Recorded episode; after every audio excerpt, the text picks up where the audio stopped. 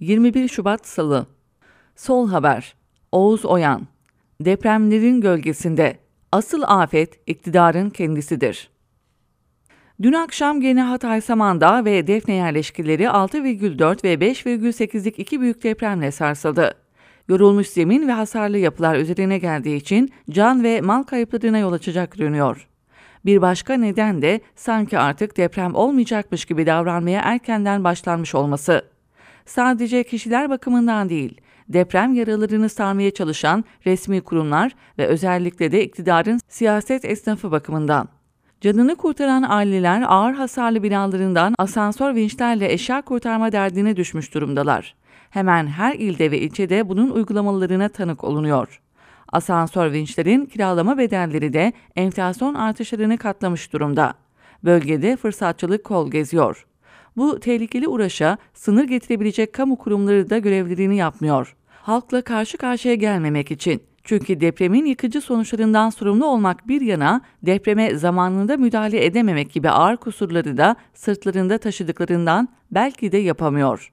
Ama bu bölgede düzenin sağlanması bu anlayışlarla mümkün olamaz. Depremin altında kalansa esas olarak AKP Tayyip iktidarı oldu. Bunu telafi edebilmek için iki şeye sarılıyorlar.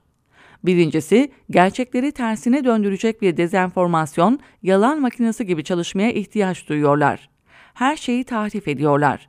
Siyasi İslamcı hareket olarak zamanında 1999 depreminin siyasi istismarını hiçbir ahlaki kaygı taşımadan yapmışlardı.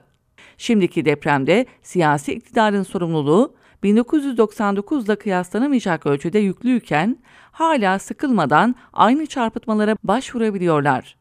Üstelik 1999 Doğu Marmara depreminin deneyiminden yararlanmanın farz olduğu ama hiçbir şey yapılmadığı 21 yıllık iktidar sorumluluğundan sonra bile. İşi sadece Allah'a havale etmenin bu defa durumu kurtarmayacağını erkenden anlamış olduklarından başka gerekçeleri devreye sokmaya yöneldiler. Bu büyük depremler zincirini asrın afeti olarak niteleyerek bu defa üzerinde hakimiyet kurulamayan doğal güçleri yedeklemeye giriştiler. Ama burada dahi kuralına uygun inşa edilen yapıların çökmemesi söylemlerini zayıflatmakta. Yaşananlar gerçekten yüzyılda hatta yüzlerce yılda bir görülen büyüklükte ve şiddette sarsıcı depremler olabilir. Ama buna rağmen bunca jeoloji ve mühendislik birikimini ve bunca deprem deneyimini arkasına alıp depremler konusunda bunca aciz olabilmek özel bir hüner gerektirir. Bu hüner de bilime inanmamaktır.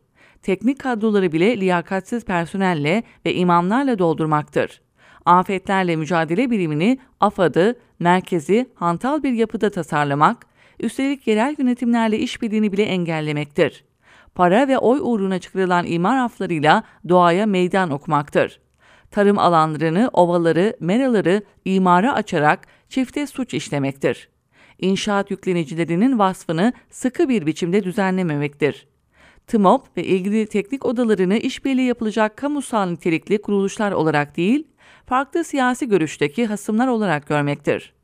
Deprem mevzuatını günün koşullarına göre düzenlememektir.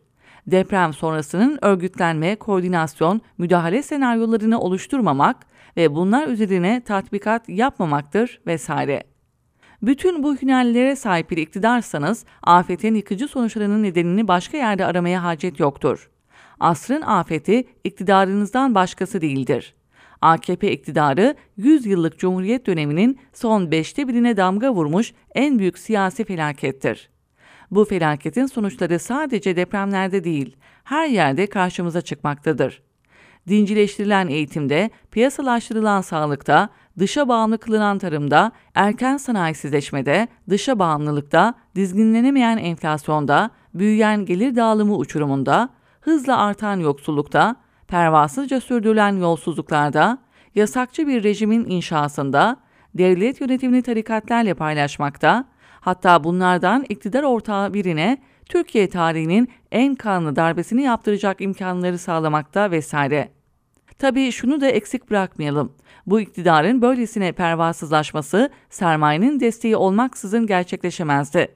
Hatta Türkiye'nin laik cumhuriyetçi güçlerinin ve kurumlarının tepesine FETÖ ortaklığıyla darbe üstüne darbe indirilirken uluslararası sermayeyi de içeren dış çevrelerde AKP rejimini büyük iştahla desteklemekteydi. Liberallerin garnitür niteliğindeki desteğini ise anmak bile gereksiz.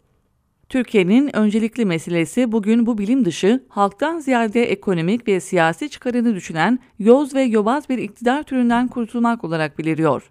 Kamuculuğu ve laikliği benimsemiş, planlı ve devletçi bir ekonomiyi öngören, toplumcu ve eşitlikçi politikalar üreten, dışa bağımlılıktan kurtulmayı ve gerçekten egemen bir ülke olmayı hedefleyen bir siyasi iktidarı olan gereksinimimiz bugün hava ve su kadar yaşamsaldır.